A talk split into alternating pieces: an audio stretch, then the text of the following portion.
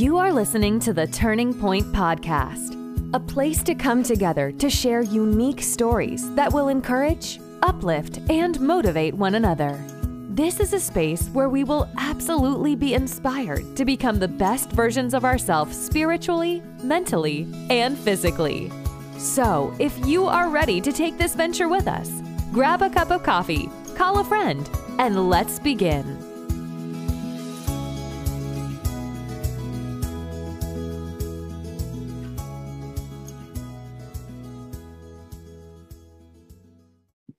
Hey guys, I'm Shelly Rainey, and I want to thank you all for tuning in to another episode of The Turning Point. And if this is your first time tuning in, I want to say welcome. Thank you, thank you, thank you for coming along and hanging out with us today. Now, today's chat is going to be a little different than usual because today I want to chat about our kids. And I want to specifically talk about the challenges that comes along with virtual learning. That's right. We're going to talk about this whole homeschooling thing, right?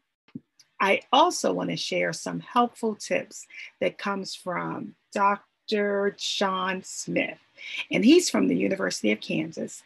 So I'm hoping that these little tips that I share with you today can help us out a little bit because I don't know about you guys, but this whole virtual learning thing can be a bit frustrating. No worries, because we are going to dive in right after a word from our sponsor.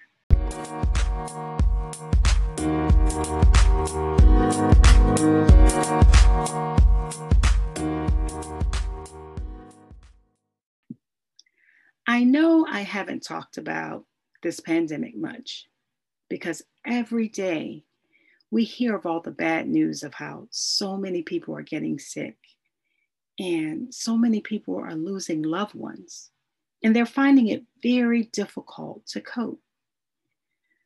I wanted to share words of encouragement and love and support. But the reality of it is, we are in the midst of a pandemic, which took all of us by storm. And it brought about so many changes in our lives to include the way our children are learning. It's like we are now facing the challenge of having our kids adjust to this new way of learning by way of virtual schooling.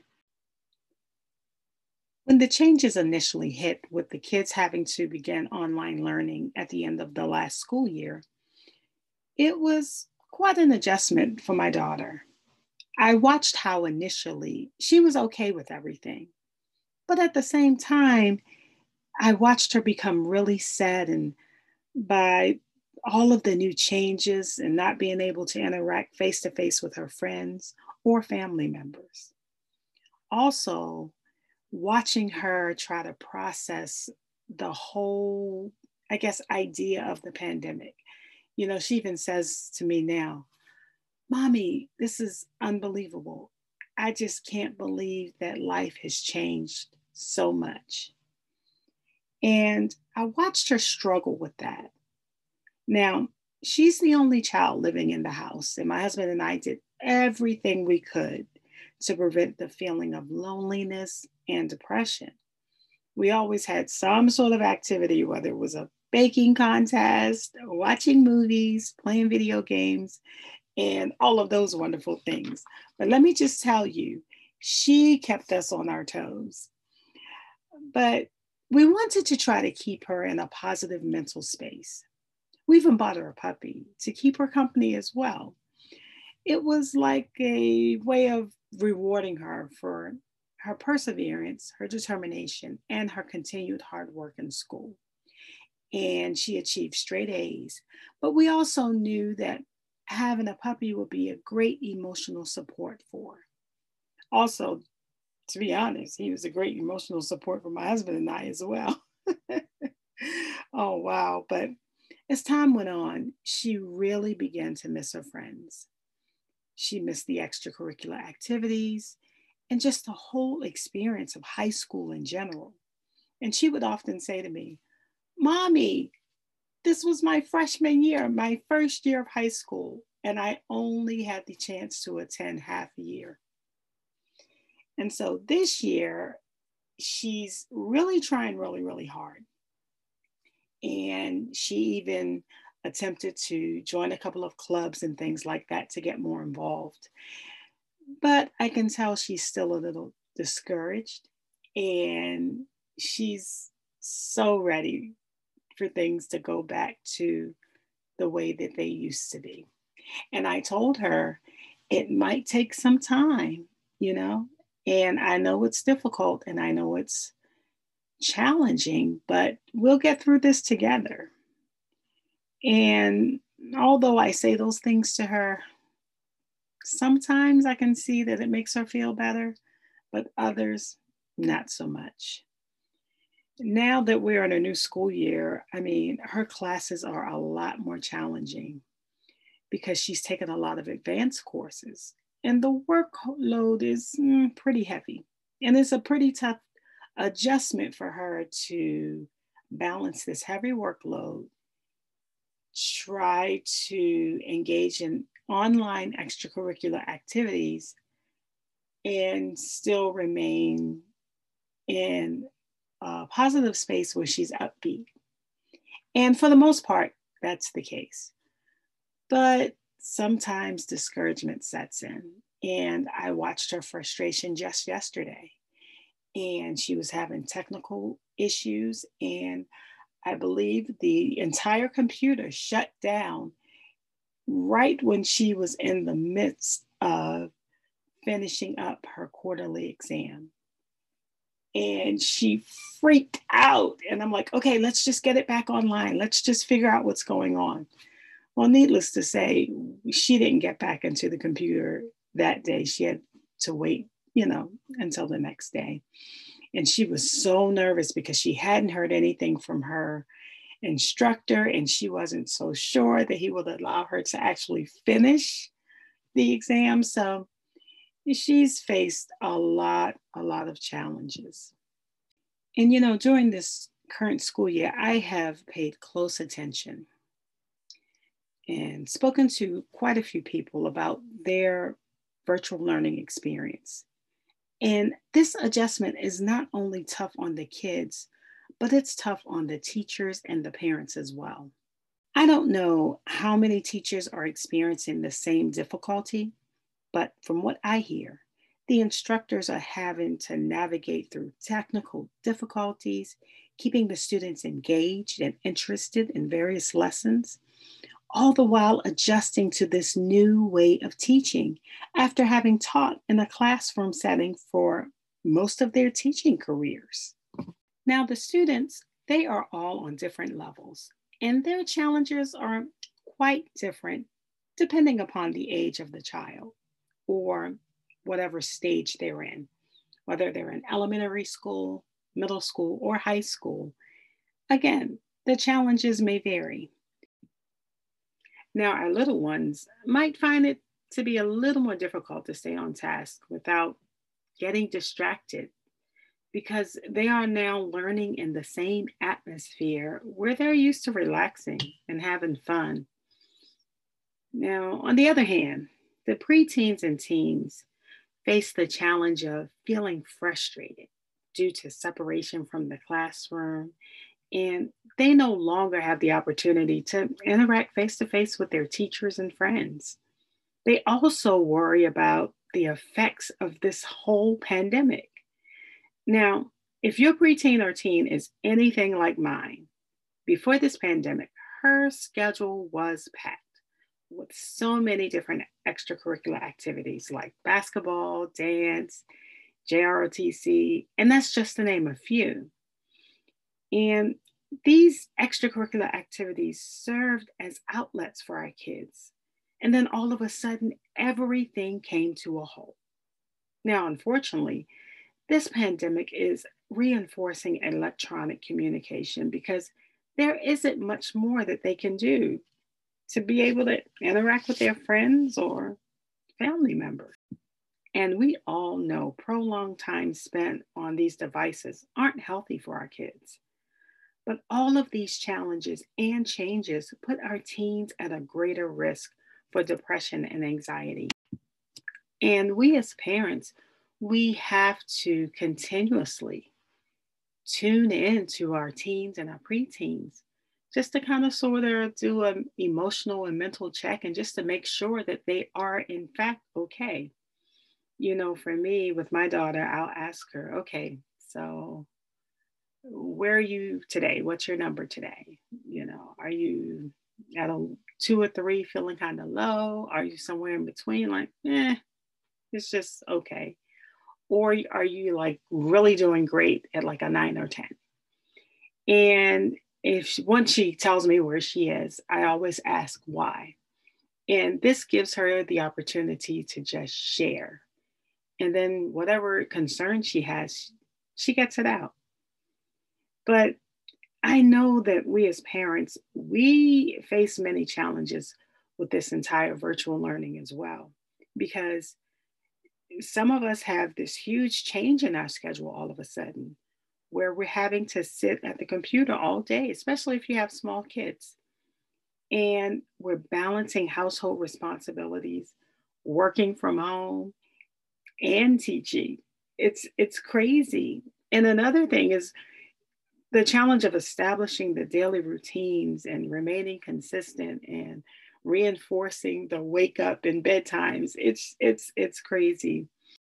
But I know in all of that, one of the biggest challenges that we face is just trying to keep the kids focused on their schoolwork instead of using their phones, tablets, or computers for playing games or scrolling social media or just texting their friends.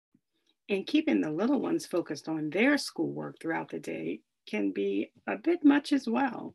I mean, having them sit at the computer all day, and I know they get little breaks in between, but I know the hardest challenge probably is after that first break because you know they get a chance to go back in their rooms or go and run around and go in the kitchen and grab something to eat. And in their minds okay it's playtime. But then you have to get them back into the frame of mind. Okay this was a short break. Now back to school. And i know that that's tough. So because of all of the frustration and all of the anxiety and things that my daughter was going through, I decided to do a little research because I wanted to be able to not only offer encouragement, but I wanted to ensure that we were doing all of the things we needed to do in order to make her online learning experience a successful one. So I did a little research and I wanted to share it with you guys. And the research I did um, was an article that I found from Dr. Sean J. Smith, and he's a professor at the University of Kansas. And he gave several tips, and I'm going to just share a few of them. And these tips are basically the basis for a more successful online experience. And number one, he says, create a learning space. So they should have their own little learning space and it should be quiet and clutter free. Now, he gives reasons as to why it should be quiet and clutter free. He says a quiet area helps the kids to concentrate more. And reducing the clutter, it helps the kids to be able to focus. So if they have a neat and clean area, you'll realize that they won't have anything in front of them that will distract them. So I thought that was a great idea. And of course, we already dotted that I. Now, the second one was make a schedule and stick to it.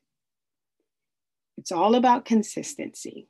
Now, I know schools have made this easier for the parents because it's live teaching. So a schedule actually has been put in place for the students during the day. However, we also need a schedule in place that's going to carry us through till bedtime because you want to designate a time for them to just relax. You want to designate a time for them to study. We want to designate a time, you know, I guess maybe for a little TV, dinner, whatever it, you guys do to put, get your child in the mode to like, um, let's say, wind down. Now, number three, he says reduce distractions. That's the big one because think about it. The kids, they're at home, right? They're at home. They have the video games, the computer games, social media, cell phones, TV, toys, pets. And these are all just to name a few, but they're all distractions when they're trying to sit at the computer and focus on their schoolwork. And if we really think about it, our homes have a lot of distractions anyway. But Dr. Smith says we should find ways to limit the distraction during learning time. Number four, he says, use a calendar and color code it. It's important for our kids to stay on top of school deadlines, you know, with their homework and different classwork assignments and all of those things. But this calendar and having it color coded and everything, this will help them to stay organized. Organization is the key. So we should post a calendar and mark it with whatever assignments are due, whatever task they have before them. This way, they'll know ahead of time okay, so in a couple of days, I have to make sure I finish my homework for this assignment or finish that assignment. But he also adds that it would be a great visual organizer as well. You know, and color coding it makes it a lot of fun. And I used to use like different types of stickers. Way to go, great work. Because even though this wasn't an article, but I believe in the positive affirmations. You know, for my daughter, what I do, you know, I would stick little, you know, post-it notes around that says, you got this. Think about it. Don't stress. One assignment at a time keep up the good work. You're so smart. I just, it's like a little reminders for her. And so when you have that calendar, you know, you can have the little stickers that says, good work, great job, you know, and the kids will love it. They get excited about those things. Now, the final tip that Dr. Smith gave was that kids should get plenty of exercise. He says exercise helps us all to think better. And when our kids are moving and grooving, their problem solving and their memory and their attention, it actually improves. So, most of all, he also said physical activity is a natural way to reduce stress and prevent anxiety. Now, this is good for our teens, right? And he adds that when we get our heart rate up, it's a positive impact on how we think. Now, I want to also add to that they should also get proper rest and have a healthy, balanced diet to include vitamins. And I mean, these are little tips that I know that will kind of sort of help along the way. I know it's not a total answer for it all, but it might make things just a little bit easier. Now, I know I could not have possibly covered all of the tips that are working, right? And I know you guys are doing some things with your kids that are really, really working for you. And they could probably work for me too. So I want you to do me a favor. If you can just head on over to my brand new Instagram, the Turning Point Podcast, and I'm going to put up a post. And I just want to continue this conversation. And please share what's working for you because we're all in the same situation with this online learning, and we're all trying to do the very best that we can. I tell you, it's not for the faint of heart, but we can get through this together. I know we can. Well, I appreciate all of you tuning in for yet another episode, and I hope something was said that will encourage you to be able to navigate through this virtual learning because yeah, it's pretty tough. But like I said, we'll get through it.